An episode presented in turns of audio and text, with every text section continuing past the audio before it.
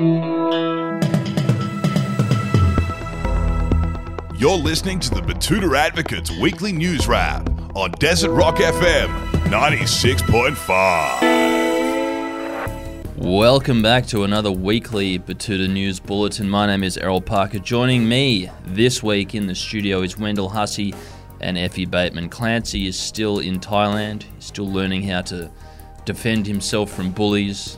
Still learning how to, uh, you know, treat his body better. He is learning how to defend himself from bullies. He's doing one of those fight camps and sending lots of pictures, but he hasn't been able to defend himself from uh, the gastrointestinal issues that often come with a trip overseas.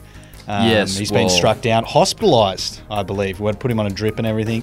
No, well, he likes to say that he really enjoys his hot, spicy food while he's eating it, Mm. but then, you know, often the next day he complains about possibly having Crohn's disease. Mm. I think his sensitive little Betoota belly also when it goes every overseas. man is a yo-yo. Yeah, yeah. Um, what goes up must come down. Exactly. I guess. Effie Bateman, how are you?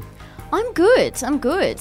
Yeah. Excited to see what Michelle Bullock's got as the new governor of the RBA. Oh, I'm just frothing at the mouth. to She's see. just shattered the uh, glass ceiling. She has. Absolutely, Girl yeah. boss moment. Mm, um, institutional change at the RBA. They're promoting the deputy to the former boss, Philip Lowe, who's been at the RBA for almost 40 years. We should see huge changes there, I think. What do you reckon he's going to do next? Look, he's got skills that are in demand all over the world, so who knows? He might end up at the IMF. Mm. He might end up uh, going back to Wagga Wagga. Even. Mm. You know, he might be looking at buying himself a little, a little lifestyle block down there on the Murrumbidgee. Or he'll just get a million bucks a year for some consulting about some random shit to somebody Yeah. who has something to do with the government. But I've heard whispers that he might be heading over to South Korea to um, enjoy Squid Game as a VIP. Yeah, yeah, yeah. Wow. Plastic, Yeah. isn't that like the plastic surgery capital of the world too? Maybe. Potentially, maybe Yeah. He'll do that while he's over there. Or maybe he might just go to Melbourne and put it all up his arm. exactly. Well, exactly. look, they're the heroin capital They of the are. country. So yeah, and also shout the, out to them. And also the fentanyl capital. fentanyl. Mm. Yep. Adelaide is just meth. Yeah, poor Adelaide. they like being the capitals of things, Melbourne, so good on them, I guess. Anyway, should we kick off the news wrap for this week? Let's do it, mate. What's making news? Well, a groundbreaking report has come out confirming that changing a mate's name in a group chat after they've done something cooked is always funny and will always be funny. Yes, a study conducted by Betoota Polytechnic University on social trends has concluded that changing your mate's nickname on Messenger after they've done something really fucked always makes for a hilarious gag, Errol. Yes, that, and changing the group chat photo to an absolutely horrendous picture of your mate. Yes, this fun trend is regarded as the highest level of appreciation for a comedic scenario, whilst also ensuring said mate is reminded about it every time they open up the chat.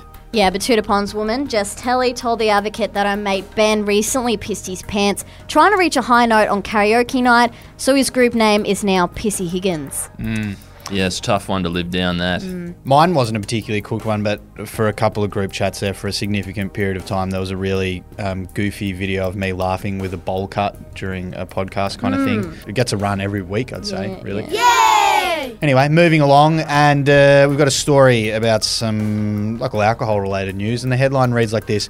Wow, it tastes like Hubba Bubba, says local bloke yet to experience the true reckoning of a night on the soju. A very naive uni student has unfortunately experienced the full destructive force of Korean rocket fuel this weekend after attempting to broaden his cultural palate by necking a bottle of soju. Yes, it's alleged mechanical engineering student Chase Farnworth went out for a night of cheap dumplings in Betoota's Chinatown district with a bunch of classmates he'd recently met in his MEC 3610 Advanced Thermofluids course, which is when he was introduced to the popular rice drink for the very first time. Plowing through the bottles at an alarming rate, Chase was warned to slow down if he wanted a clear head in the morning, prompting him to let out a laugh and mutter something about being more capable of handling some lolly water, completely unaware he'd just downed two and a half standard drinks in 15 minutes. Yes, that's tough, but it's a rite of passage. Mm. And RSAs often don't exist at some places like that, so all good to him. It just tastes so good, you know. You've got to enjoy it. Mate, RSA is just red tape. It's a part of the left wing agenda. Nanny Keep state. us all, Nanny state. Now we'll head keep over us to all under control.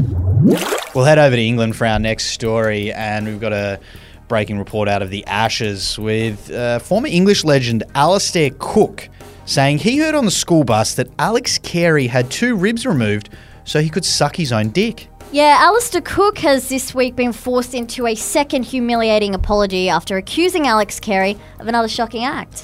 This came 48 hours after airing some bullshit made up claims against the Australian wicketkeeper, with the English legend coming under fire for spreading another completely false rumour. After accusing Carey of walking out on a barber without paying for his haircut, Cook followed up with another startling claim, stating Carey also had his two bottom ribs removed in order to suck his own dick. Yes, he said, and we have the recording here. Yeah, I heard some of the older boys on the bus saying that he legit had an operation so he could suck his own dick. And my older brother said it's 100% true. So crazy, hey? And the bloke behind the hold music has admitted he deliberately puts big pauses between track changeover just to get your hopes up. Yeah, pretty shocking, uh, this discovering, as the Advocate has this week uncovered some truly uh, disgusting insider information in regards to the call wait music used from everything from MyGov to Flight Centre, which has unveiled the level of sinister behaviour that goes on in the tech world. Yes, but the source, who wishes to remain anonymous, admitted that the pause between track changeovers is actually deliberate, and that he even gets a bit of a kick out of it. Yeah, he said, Nothing makes me happier than thinking about all those poor idiots who think they've finally gotten online with an operator only to realise it's a track change. And he also added that he loves breaking up the music by putting in random operator messages to ensure the person listening is just unable to relax. I know they do all the classical stuff. Why can't they get the royalty free covers of like Ed Sheeran songs or Dua mm. Lipa or whatever that you might hear in a Thai restaurant? I'd enjoy Yeah. that. When your arms work sometimes, but your legs do not. Hey, Baby, oh, we found love. somewhere under the sea. Yeah, that kind of stuff, you know? Yeah. Keep you up and about, keep you in a positive mood, keep you bopping and feeling good. I've gotten Yes. really into um, its medieval versions of rap music.